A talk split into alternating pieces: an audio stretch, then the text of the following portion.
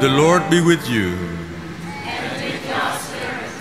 A reading from the Holy Gospel according to Matthew.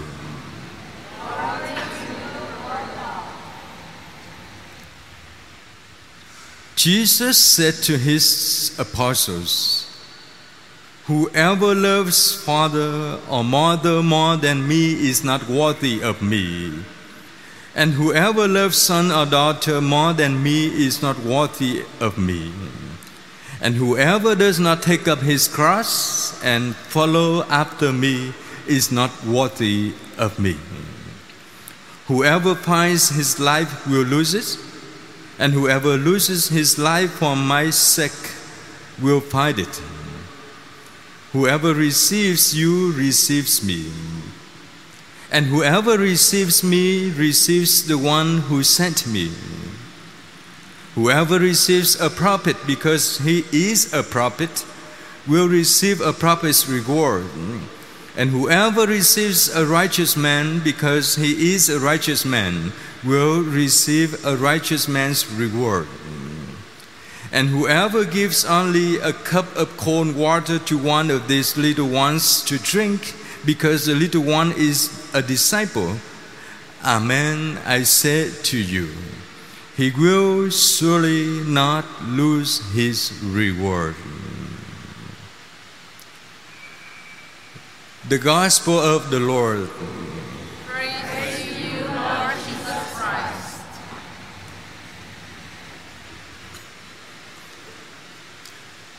My dear brothers and sisters, let us uh, contemplate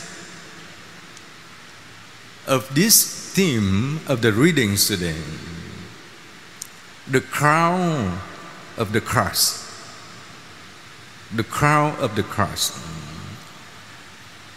If you have seen or watch or attend a uh, beauty pageant the number one will be crowned with the crown on her head to show she's a champion. She won the victory. She got a reward. But the, the beauty pageant uh, crown decorated beautifully with diamonds, with uh, a lot of pearls, with uh, white gold, with very artistic. But have you ever thought a crown that rewarded to the champion of a beauty pageant looks very similar to the thorn that Jesus wore on the cross. Also had the decoration in a different way. The people often talk Many of our friends outside the church, when hearing Jesus teaching his apostles about taking up the cross, people misunderstood about the value of the cross. For many generations and many people, the cross is the sign of pain, loss, suffering, bleeding, dying. If it is as such, why God let Jesus to take the cross and die? If the cross is a sign of losing, why did Jesus ask the apostles to carry the cross? No one would want his or her beloved to be the loser. So, focusing on the meaning of this teaching will reward us so much.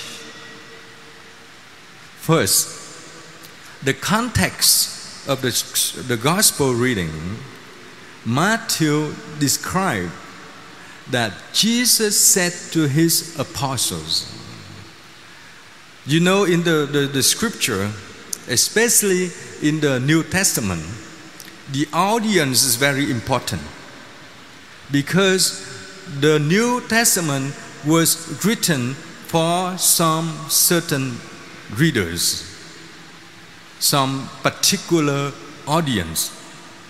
Then it became popular for all. But originally it was written, it was retelling for some audiences. So today, Matthew wrote very clear Jesus did not tell everyone. You remember some days we hear the scriptural passage Jesus said to the crowd, to many people. Some days we hear Jesus said to some persons. Some days Jesus said to his disciples. Today, he said to his apostles. You see the differences.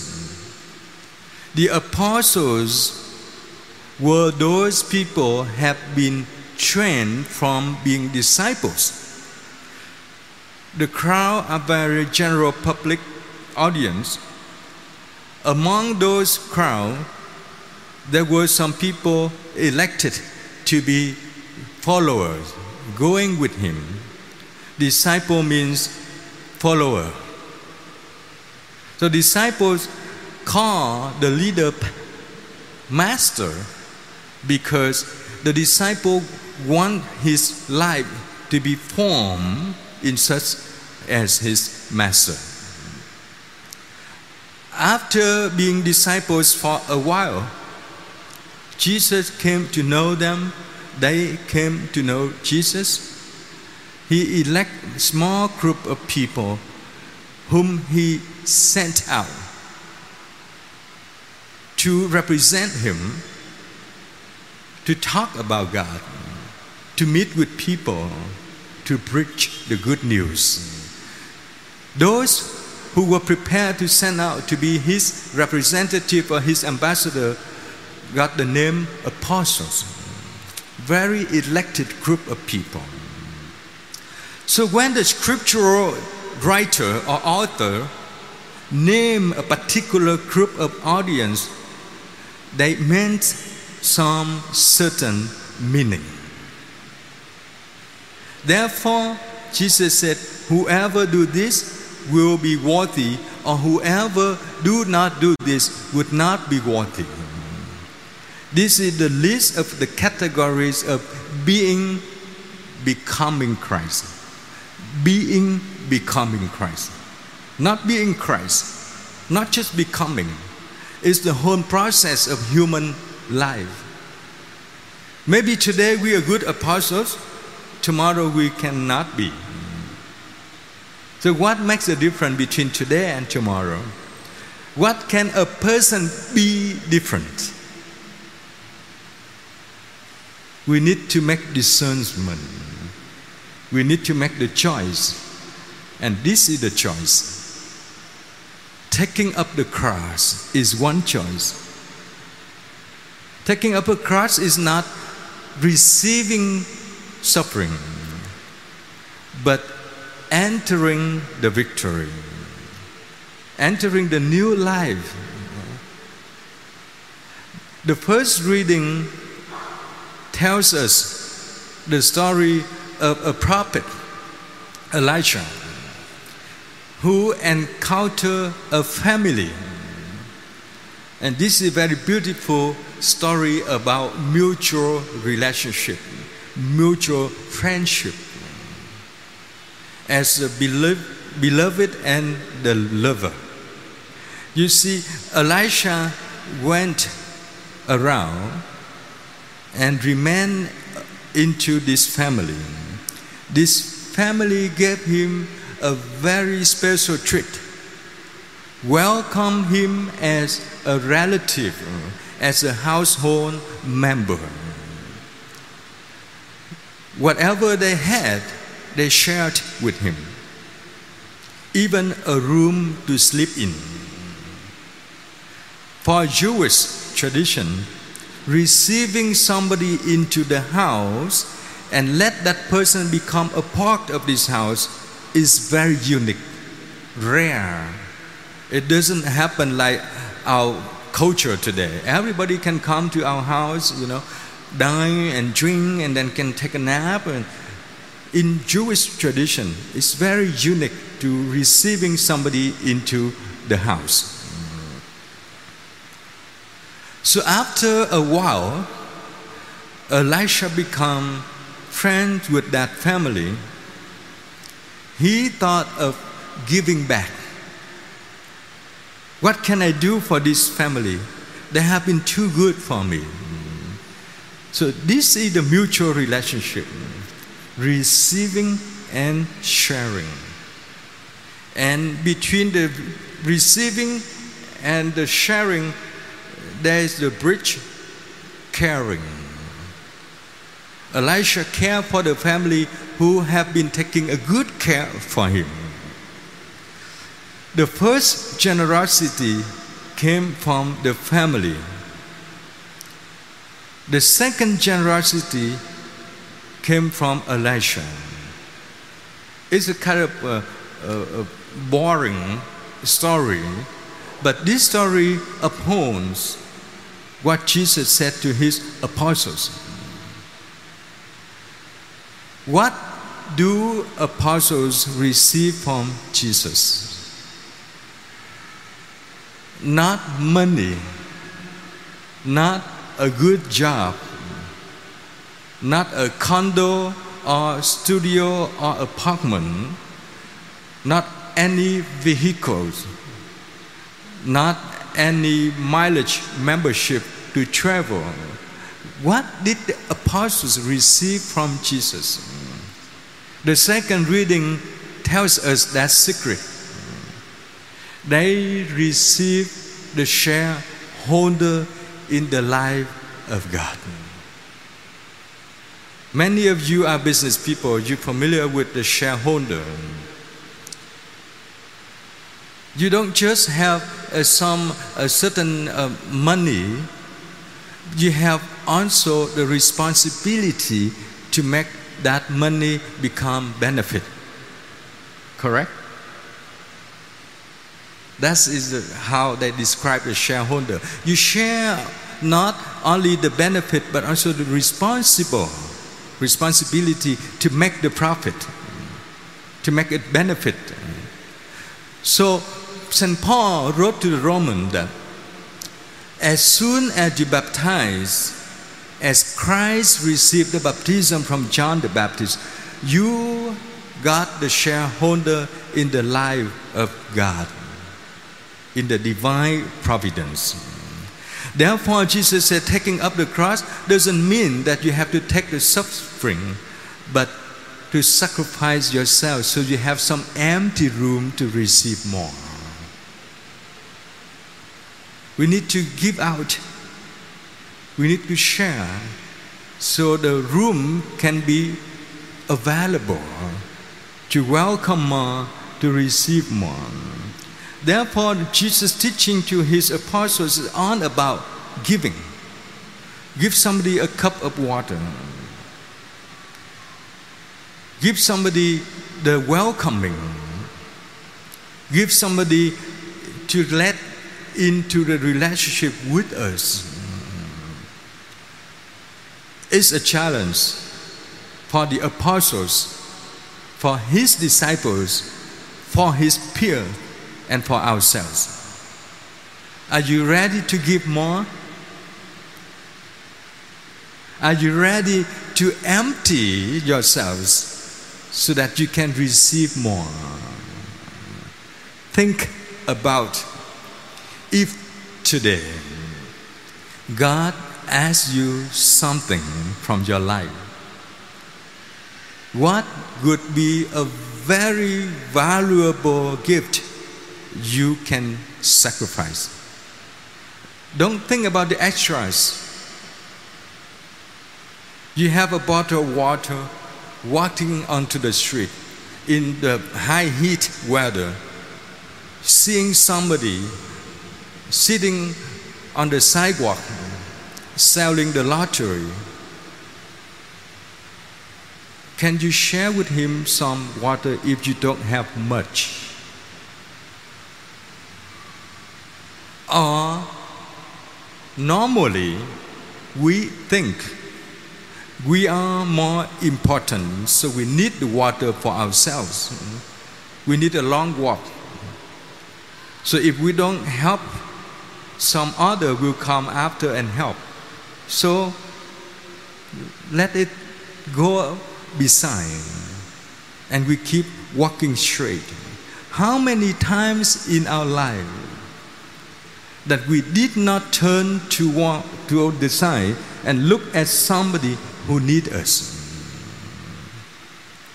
How many times you walk down the street of Dong Khởi and suddenly turn around and return to the point to help somebody? How many times in our lives that we cannot think of somebody whom you can help? There are always people around us who need our help. What can you be a good helper if you don't have a lot of money? To be practical, what can a priest help you when he does not have money? Is a caring valuable? Is some concerning valuable? Is some phone call and text message checking on somebody with a good care valuable? Can a good eyes looking at people with empathize valuable? Yes. Even with an empty hand, you can hold another hand and squeeze the hands to make that person feel that I am with you. I am with you. Somebody uh, wrote a status on Facebook that uh, I just skimmed pastly yesterday about the story. There was a man in his retirement, he could not do anything. But in his uh, infirmary retirement home, every day, exact noon, he walked to the chapel and he bows his head before the Blessed Sacrament and he walks away to his dining room and have lunch every single day. One day, he got to be moved into emergency, and a lot of people uh, went to visit him, asking. The nurses said that as soon as you were admitted into the emergency, everybody felt like you are a good friend of theirs. What happened? He said, Well, because I have a very good friend who can share his friends with me. And his friends said, You never travel. It's been 10 years, you never walk out the infirmary. How can you have a good friend? He said, Do you remember the first day I moved to the room here in the uh, ICU? I asked the nurse give me two chairs, one for anyone to come and visit me can sit, and the other one very special one next to my bed. Nobody have seated there. My good friend came here, sat there every day for two minutes. And they called the nurse who came here and visited him. He said, the nurse said, No, I didn't see anyone. He said, You remember when I was in the infirmary? Every day at noontime, I went to the chapel and I said to Jesus, Jesus, I'm here.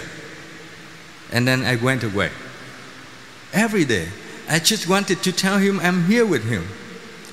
And then I could, when I could not go to the chapel, he came and he visited me and he said the same thing Hey, Jim, I'm here.